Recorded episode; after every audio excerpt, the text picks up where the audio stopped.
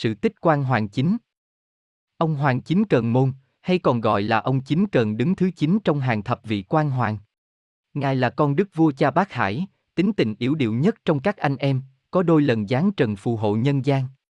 Thần tích trong ô châu cận lục kể rằng đời hùng vương thứ 13, vương hậu mới sinh hạ được hai mỹ nương mà chưa có vương tử nối dõi. Quần thần thấy vua đã gần đất xa trời mà chưa có người kế vị, bèn tâu hãy lập con trai của thứ phi làm thế tử. Bấy giờ vương hậu lại đang cấn thai, vua bèn nói khoan hãy đợi, khiến thứ phi lo sợ rằng con mình sẽ không được nối ngôi. Ả à, âm mưu mua chuộc bà đỡ nhờ bà giết con trai của vương hậu nếu được sinh ra. Bà đỡ trả lời, nghề của tôi là cứu người chứ sao lại giết. Nay tôi có mẹo khác làm đứa bé thành bán nam bán nữ, tất nó không được lập. Đến kỳ hoàng hậu khai hoa, bà đỡ lén lấy lá trong rừng xoa vào bộ phận sinh dục đứa bé. Hùng vương tuần thú trở về hỏi hậu sinh trai hay gái.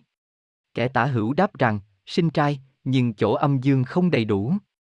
Hậu nghe được liền nói, ta vốn sinh trai, hình hài rõ ràng, này lại không đủ, tất là do âm mưu của thứ phi.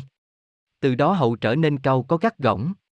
Vua nổi giận hạ lệnh đầy mẹ con vương hậu, vương tử và hai mỹ nương ra ngoài đảo xa, đến cửa cờn thì mất. Đêm đó, vương tử hiện thân thành bậc thánh thần báo mộng cho ngư dân.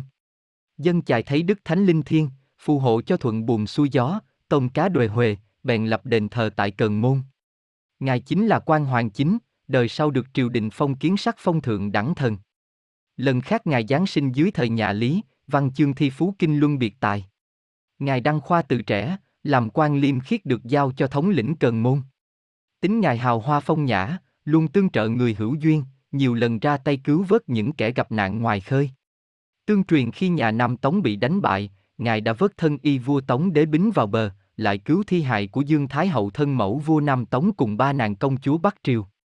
Ngày nay vua Tống Đế Bính và tứ vị thánh nương cũng được phối thờ ở đền cợn, tục thờ tứ vị thánh nương cũng lan rộng khắp vùng duyên hải nước ta.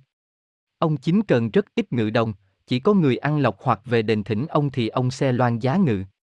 Về ngự đồng ông chính mặc xiêm y đỏ hoặc đen, họa bút làm thơ, uống trà.